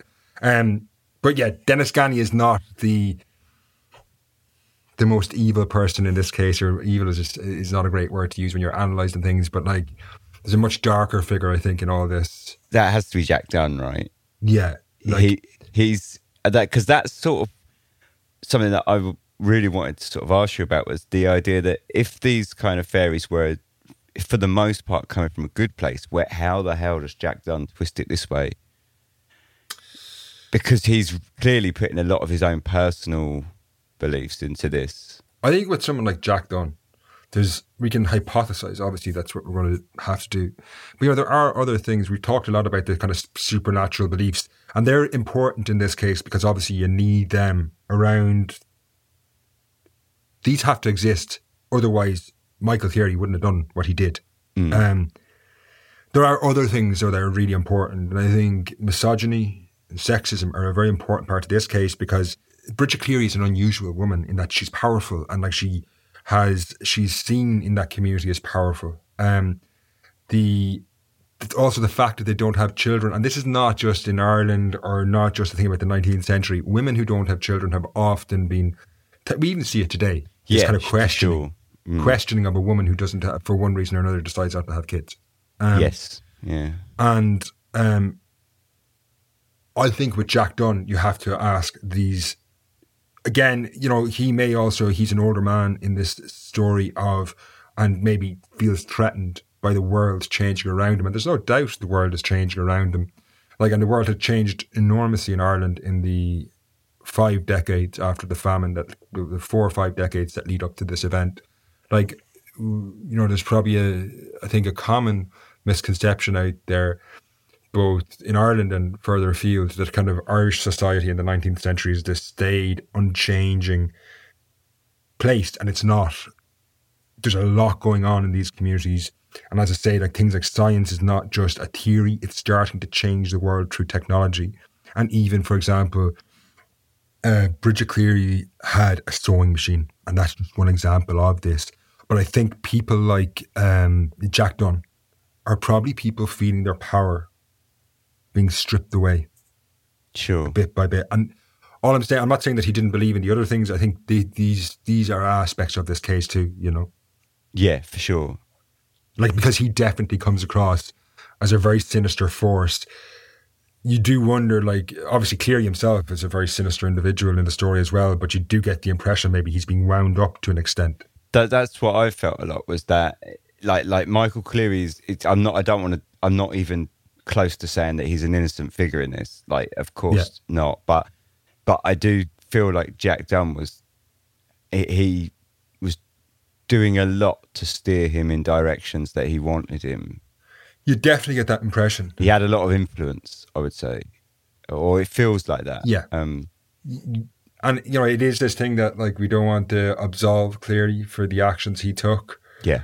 but Dunne certainly and after the fact as well like they've killed a woman now so it's not like you know they've done this horrific deed and Dunne still plays a role at that point you know it's it's Yeah.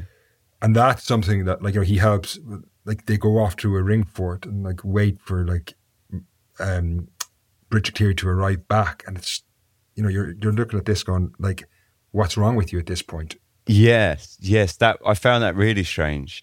Yeah like because you've moved beyond like folk remedies Yes. Yeah.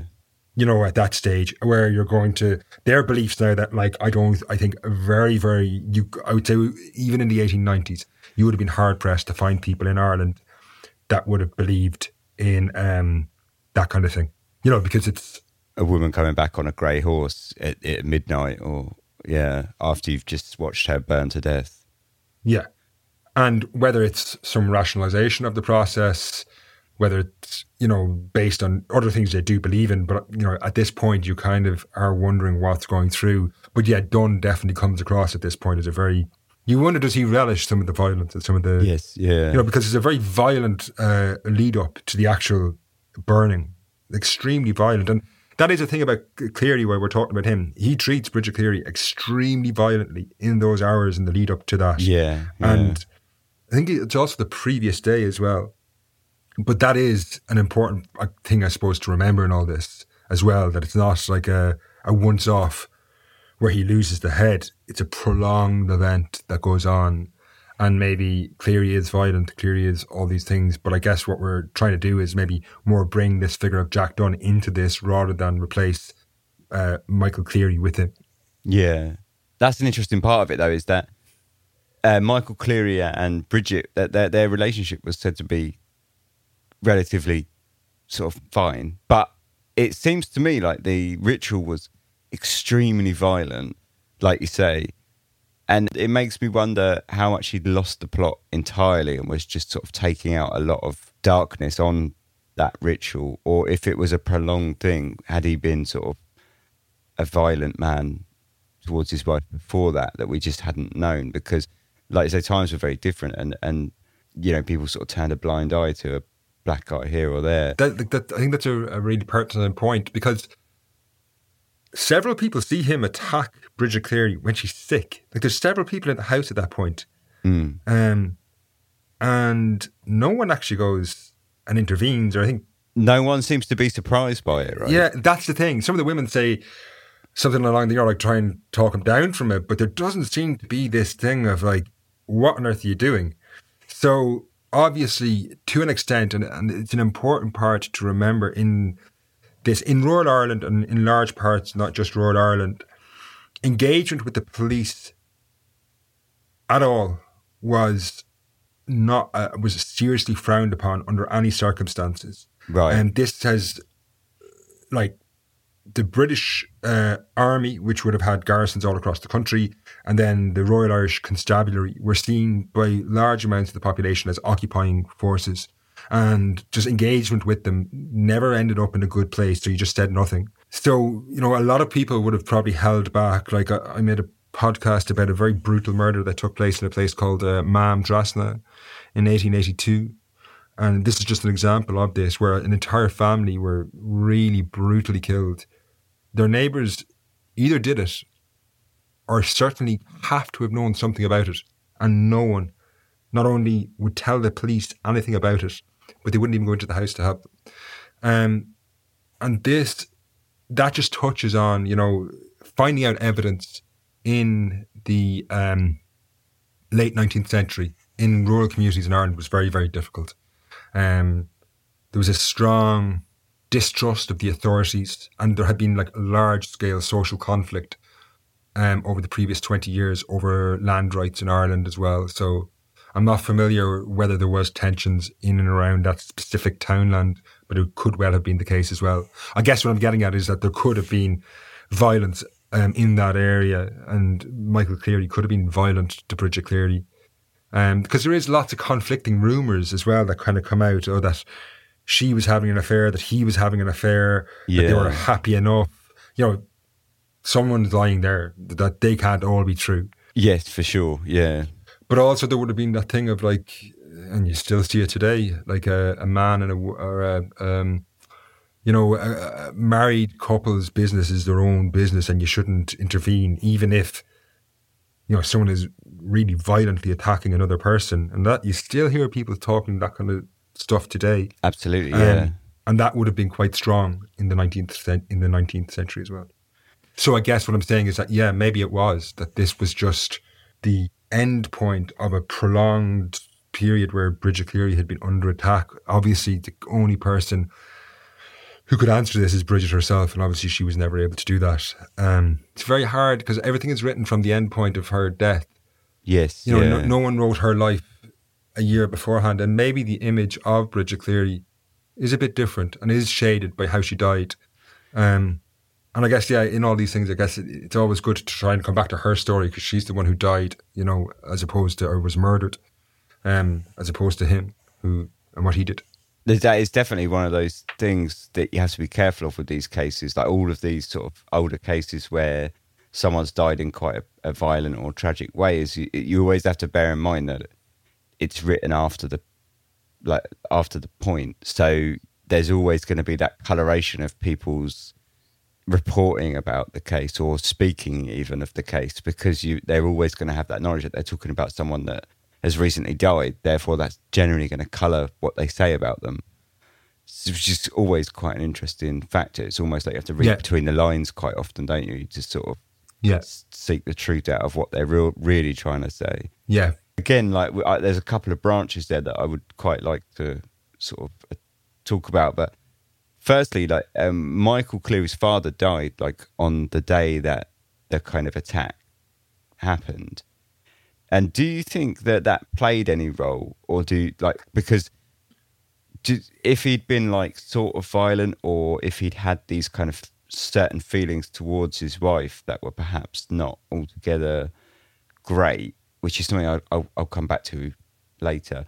But if that was the case, do you think like his father's death could have been a tipping point at all? To like, it's all sort of guesswork, isn't it? But yeah. I guess it is that thing, isn't it? That like his father's death, like obviously his father's death must have affected the guy. Uh, that said, how many people's fathers died in Ireland on that day and didn't respond like this? You know, so yes, yeah, that kind of feeds back into pre what we're talking about previously is how violent was he before this, and that's something I guess we'll never know. There is, I think there there is evidence that he probably hadn't slept a lot.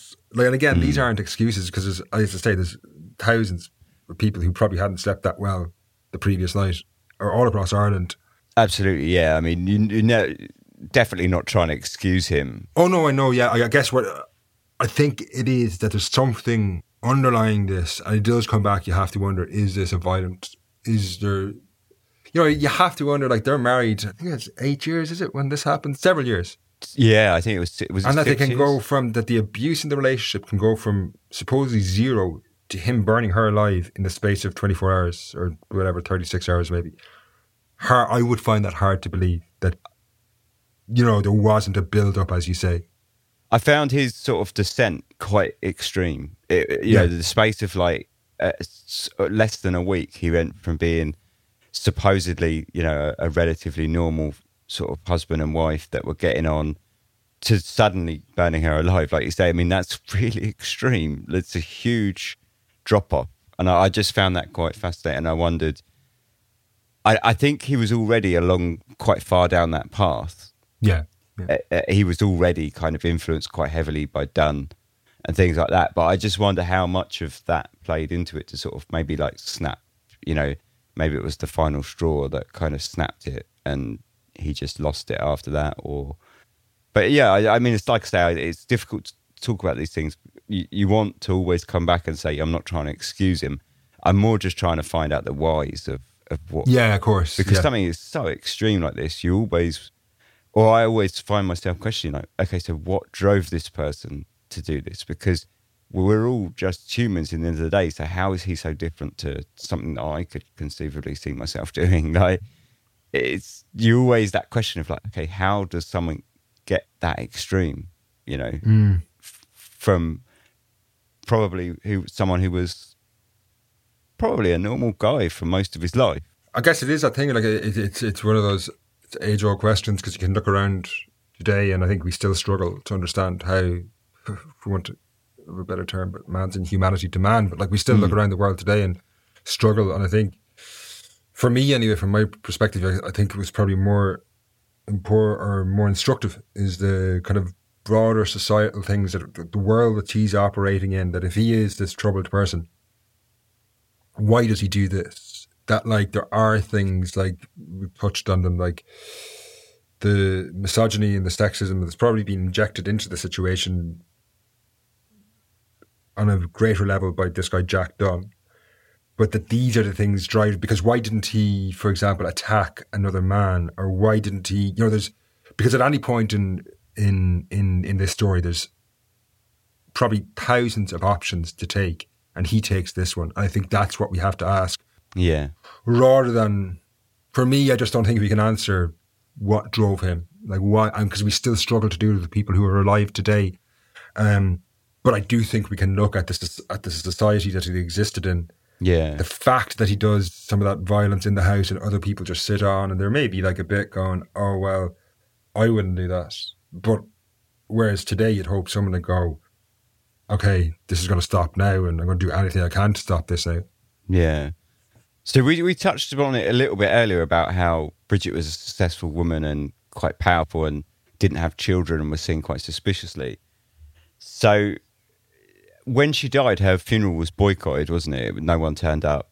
Um, Yeah, it's really tragic. Actually, there's I think there's like four or five people on it. yeah, and they were all policemen, I think, as well, weren't they? So yeah, I think so. Yeah, Um, I mean, her entire family was essentially arrested. So but even aside from that, you think even if her f- immediate family can't go, that your community would turn out because funerals in late 19th century Ireland are a very important event, a very important social event. Like it's, yeah, um, they occupy kind of an unusual position that you have a wake, but that it's a bit of a party to an extent. And there's certainly not these like solemn events that maybe Victorian funerals in England would have been yeah, yeah, around this time. Um, and that she's denied this. And that's a big posthumous judgment by the community on her. You know, it's like, we're going to deny this to you, this like last hurrah, if you want to look at it really bluntly, like yeah. that we give to people of our own who die. This is, we gather, we celebrate them. And we're going to not turn up. And part of this, like, you know, the reasons for people doing this are so complex. Like, there was rumours that she was having an affair with the neighbour Simpson, Mm. and he was an emergency man, right? And essentially, they were almost to say shunned is is the is too small of a term. Like, and anyone associated with them were equally ostracised by communities. And I wondered if that played any part of it. Like, if people saw that, because even if you believe the rumor or not that she was having an affair, that's almost irrelevant. It's like the rumor persisted, therefore, that was the important fact. She wasn't boycotted before she died, though. Was she not? Because that's something that I. There's not like there's not this like to an extent they boycott her funeral because everyone would have known that. Like because boycotting in Ireland, that's where the term comes from from a campaign against a landlord called or a land a guy who's anyway a landlord for want for a better term uh, called Charles Boycott, who was boycotted by his tenants, but they were pretty full on events in Ireland in the late 19th century. No one would talk to you, no one would sell you anything. People would hiss at you as you walk down the street, turn away from you. Like, it's not something that you wouldn't have been aware of. Bridget Cleary and her husband would have come under huge pressure. Like, there's no like, there's people in the house. Denis Ganey eh, will engage with them. Uh, Jack Dunne engages with them. This is not, I think, probably what's more likely at play. One, this whole issue of how she died. That's like, you know, people are still superstitious at the time. You throw in a really unhealthy smothering of like sexism on top of that, and the way women are understood as like sinful, all the rest of us. Mm. There's just this, like, I suppose, for want of a better term, a toxic atmosphere around this funeral that no one wants to be there. And it's like, like people probably superstitious people would have felt that you know going there was nothing good to be gained out of that, out of that funeral you know Yeah. and just the fact that her husband is in prison for doing it yeah just it, you know I'd say there's a like um there's a lot of different reasons why people didn't go to that funeral some people probably believe that she was a changeling like that she's accused of that that's not actually Bridget Cleary some probably did a lot of people who didn't go didn't go for other reasons there's also a collective. Community is a very important and powerful force, and certainly this is the case in late 19th century Ireland. And if it was deemed that you shouldn't go to that, no one would have wanted to have stood out from the crowd and attended that. You know, Yeah.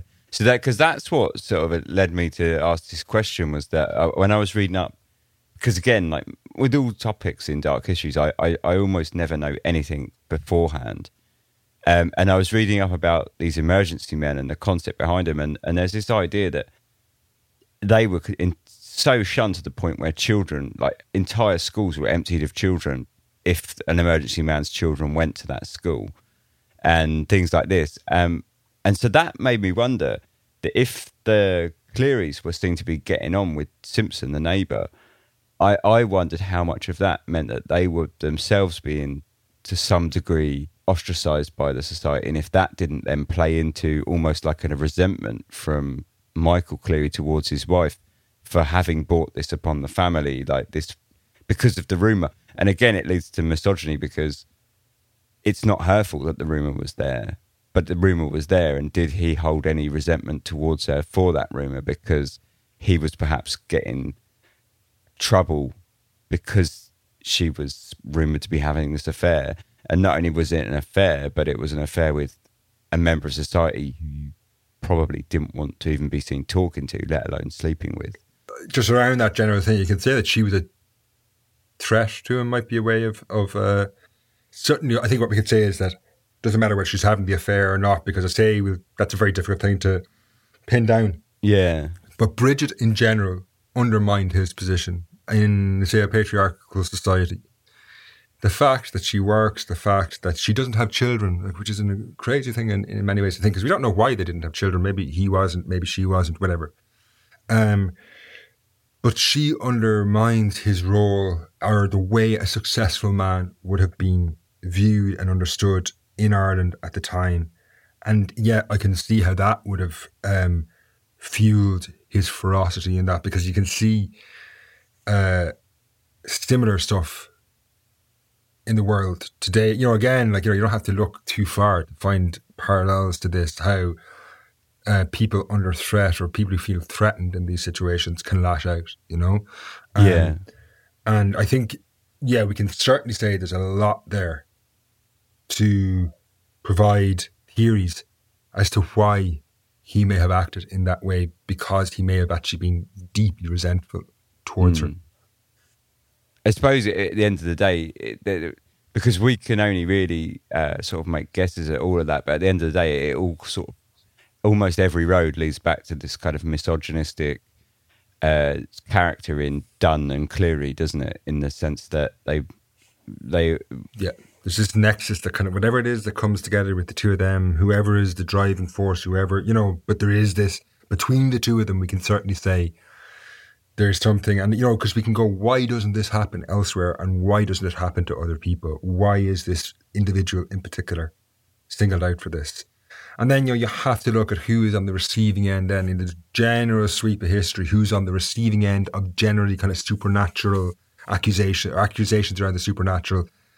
Overwhelmingly, whether it's 70, 80 percent of people executed or killed for this reason over the last 500 years have been women. Um, yeah. Uh, you know, so all that kind of violence tends to be gendered anyway, like, you know. Yeah, I mean, that just sort of plays into the kind of misogyny of the time, doesn't it? I mean, the times in general were hugely patriarchal and misogynistic. And it's, it's like a theme we see throughout, well, even till today, just as you, you might say. Yeah, I think it is. I think you get a pushback today. That's probably the big difference. Whereas at the turn of the 20th century, you start to get, like, you have the emergence of women's movements on various different fronts, but, like, women are struggling to get the vote at this point. Like, it's only World War One that really sees women move into the workplace in Yeah. a really, I suppose, organized fashion. And even at that, this is resisted. Um, and certainly at the end of the war, there is an attempt to push them back out again. With the vote, again, the same thing happens. Women do get the vote, but there's lots of things done to try and mitigate against that, to make it difficult for women to vote. Like in Ireland, then, when women get the vote, and Ireland elects the first female MP in Countess Markievicz. Um, but when Ireland, and that's like she's a Republican, so she stands for Sinn Féin, and she won't take her seat because no Sinn Féin MP Yeah. uh, will take their seat in Westminster. Um, but within a couple of years, you see conservatism push back against that. So after independence, women are pushed out of the public sphere. Um, I guess we're moving on to I guess slightly different topic there, but you can see there's always. I guess what I'm saying is that there's that. Even though women are, are making progress around this time, they're being pushed back, and I suppose in a way you could see like you know the, you could look at the Bridget Cleary story in that context of a woman who is like you know in a rural community is making great strides maybe that her mother or certainly grandmother wouldn't have been able to envisage for herself. Hmm. But this is pushed back in the most brutal and vicious of terms. You could look at it that's not the only part of this story. There's like three or four different things going on. And I think that's what makes this story is that there's these three or four things and the thing that draws maybe most attention to it is the fact that he uh, is the fa- sorry is the supernatural uh, uh, rumors or not rumors, but like the, the the accusations around it. I think is what makes all of us go, "That is absolutely crazy." Maybe, yeah. Yeah. maybe if you just strip it down a bit and take them away, you probably start to recognize a crime that we see have seen more and more of over the last century. Not, I don't, I'm not saying it's getting more, it's not increasing necessarily, but like then it doesn't seem so unique. What makes it unique is this like absurd uh, allegation around it, Yes, and then obviously yeah. that, sh- that she's burned, which is very unusual. Um, but when you strip it, you know, the, the extreme violence, the threat that she poses, maybe all these things, then you start to see a, a story we've all heard before and one that maybe you know we all hear since. You know, Absolutely, yeah. I, I think that's a really good point, um, and probably a good point to wrap this up. Uh, I think we'll just leave that there. So, Fin, where can people find you on the internet? So if people want to check out Irish History Podcast, and you can find that in in iTunes, Spotify, or wherever you listen to podcasts, or if you just go to my website, irishhistorypodcast.ie, there's like over 100 podcasts on all different aspects of Irish history, including actually a few podcasts around this topic as well. And you've got a live tour coming up, haven't you? Quite soon. Yeah, no, so I have a tour coming up on April the 20th, which actually follows uh, in the footsteps of probably the most famous witchcraft trial in Ireland, which took place in 1324, uh, when a woman called Alice Kyteler was accused of witchcraft. And this trial would actually go on to influence trials all across Europe and even echoed right through into the famous Salem trials. So on April 20th, I'm taking a coach from Dublin where we're going to go and see all the places associated with that trial. Amazing. And I'll also include links uh, to all of Fin's sites and stuff in the show notes so you can see there. And thanks for coming on today, man, and you know, giving your time to Dark Histories. It's been a real pleasure. It was great to be on. Thanks a million for having me on. Cheers.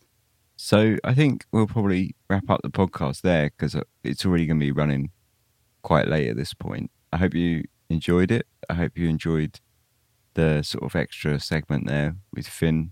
It was really great having him on. And it's something I'd like to do a little bit more. I'm going to be reaching out to some other podcasters um, when topics are relevant and sort of having them on as guests and having a chat and getting some of their knowledge and expertise on the show. So that's going to be something really exciting to look forward to for this season. Uh, if you'd like to find us anywhere on social media, it's Dark Histories pretty much everywhere. If you go to darkhistories.com, you can find links to all that. We're on Twitter, Instagram, Facebook, everything. Uh, if you'd like to support, you can also find links to that there. Thanks for listening. I hope you enjoyed it. I will see you in a couple of weeks. Well, actually, that's not true, is it? Because I'm doing my daily episodes now. So I'll see you next Monday, I guess, tomorrow. Until then, which isn't very long, take care, sleep tight.